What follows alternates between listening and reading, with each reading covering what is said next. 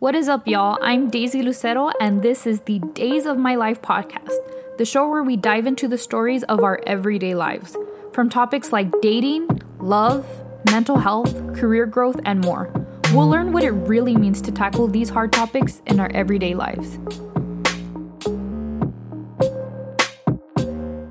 Hey guys, welcome back to the second episode of Days of My Life. Today, I have a super interesting topic to talk about, and you know, I've actually been having so many discussions around this certain topic that I thought it would be a great idea to have this as our second episode. So, not only do people in my life suffer from this, I've been a personal victim to this, and it's almost funny that we are talking about it today because today I brought it up to my dad, who was also feeling the same way. And so when I told him the name of it, he immediately goes, What is that? So what I told him it was, it was imposter syndrome. So, what is that? And it's not a disease, it's not something contagious, which my dad thought was, but we'll get into that later. Basically, imposter syndrome is the feeling that you aren't earned your success. You simply just got lucky, or you're feeling like a fraud, or you just feel like an imposter around people who you think have actually earned it.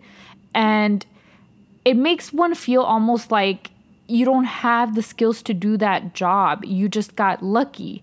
I definitely can relate to this because for the most part of my life, you know, I've suffered from this because I always thought I got lucky. I didn't earn my success, and that played a huge role into my self confidence now, and it's definitely gotten a lot better. But for many high achievers, this is our dirty little secret, you know, like we think we are not good enough. And so we're to dive deeper into this, but first I want to give you guys a little background on this. So even Michelle Obama says that she suffers from this, and I wish I could have put the clip in. I found a clip that she um, talked about on her YouTube channel about this, but I think I can't put it out because of copyright reasons. So Michelle Obama goes to say, you know, that this feeling never goes away because she never feels like her abilities and her power will be enough. And that's just stigma from what she received as a young girl. So it's safe to say that a lot of successful people are feeling that way right now. So I want to give you guys a little background about my story. I'm a graduate from the University of Texas at El Paso, and I graduated college at 18 years old. I always hated talking about how I did it, why I did it. And the reason behind that is because, quite frankly, I felt like I did not deserve it. I did not feel like I worked super hard to do it. I just felt like I was lucky. Well, I take that back. I do know I worked hard at it. I just did not feel like I deserved it because I felt I was just granted this opportunity by God and I had no role in it whatsoever. That that that's how I felt in my head. And you know, it wasn't until last year where I was more open and accepting of it and started to really own my successes. I always struggled with that. And I always struggled with not feeling too confident in myself. But then I'd also start showing my confidence like last year, and I would get the feeling that people were like, "Oh, she's she's too confident now." So I never really understood how to act with that. And as I told you guys in the first episode, I am a software engineer, and last year I was given the title of senior software engineer. So I immediately freaked out when they gave me that title. I did not think I deserved it. I did not think I was a senior. If anything, I thought I was a mid level engineer. And the title, the, the, the, mere title of senior, freaked me out. I just did not think that I deserved that. I did not deserve that title. I did not deserve that credibility because I felt like I did not earn it. And I started to ask a lot of my friends if they felt the same way. And surprisingly, a lot of them did. They did not feel like they were adequate enough to do their job, yet they were graduating from the best schools with the best degrees. And so it really made me question why are we all feeling this way?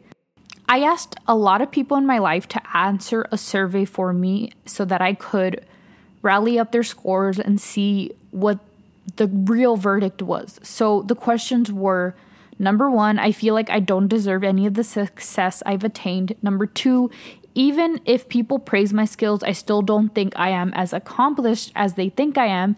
Three, I may get rewards for hard work, but I don't feel I have earned them. Four, I am afraid that people will soon realize that I'm not as smart as I make myself out to be.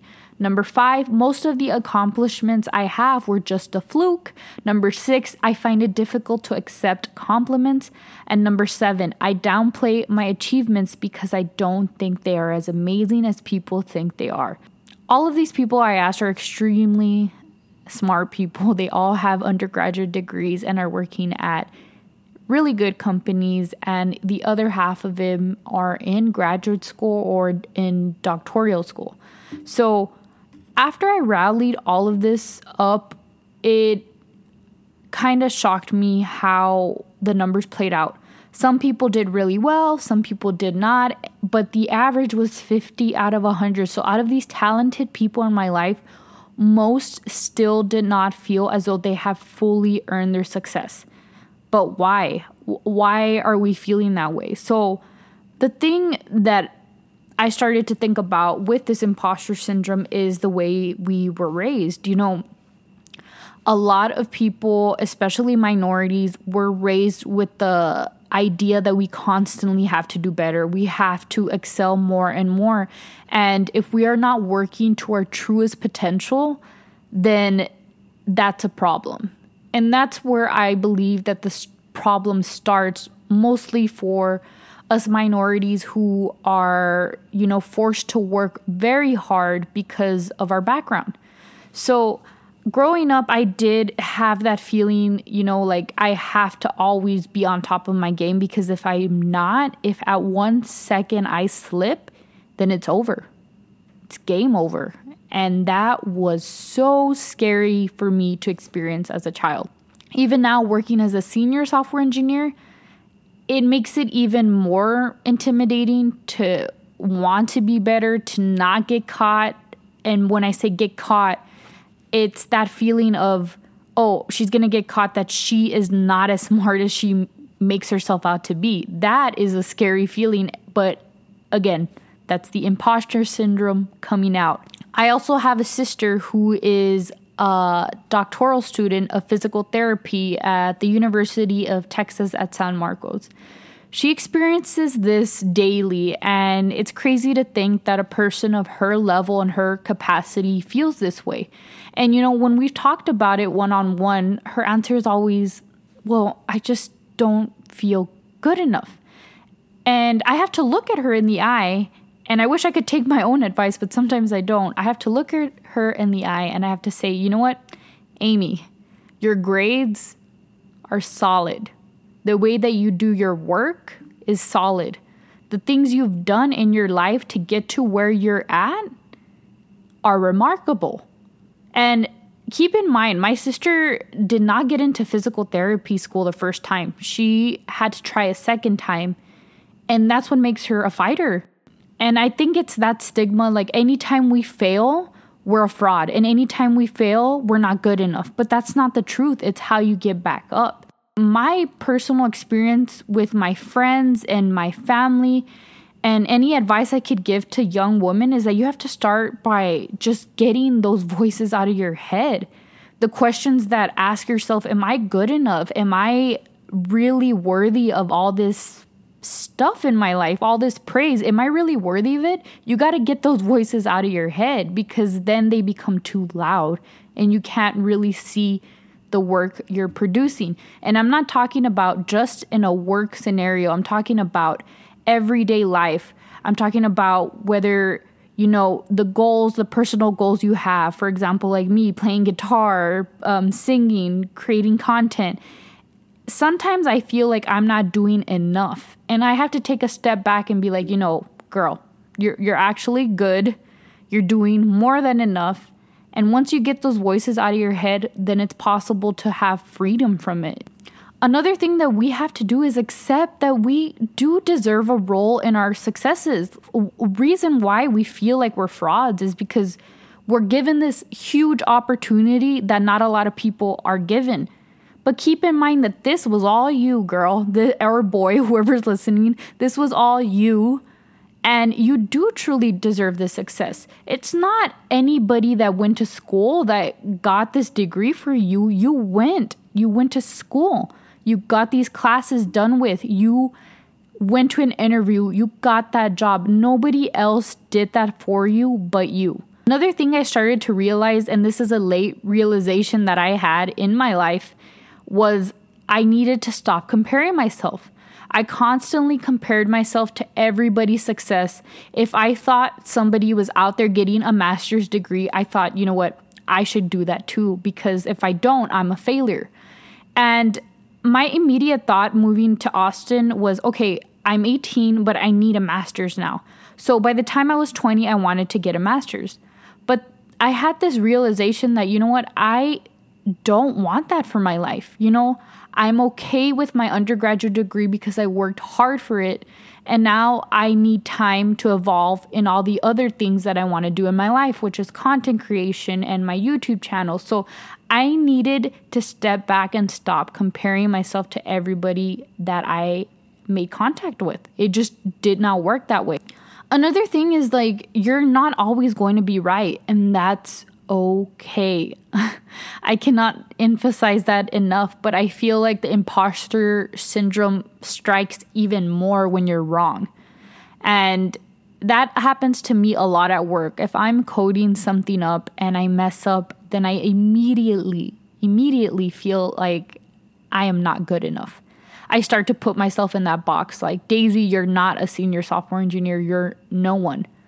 And that is where the problem starts to stem again. So I feel like we have to be very accepting that we're going to make mistakes. We're going to make mistakes every single day, and that does not make us an imposter.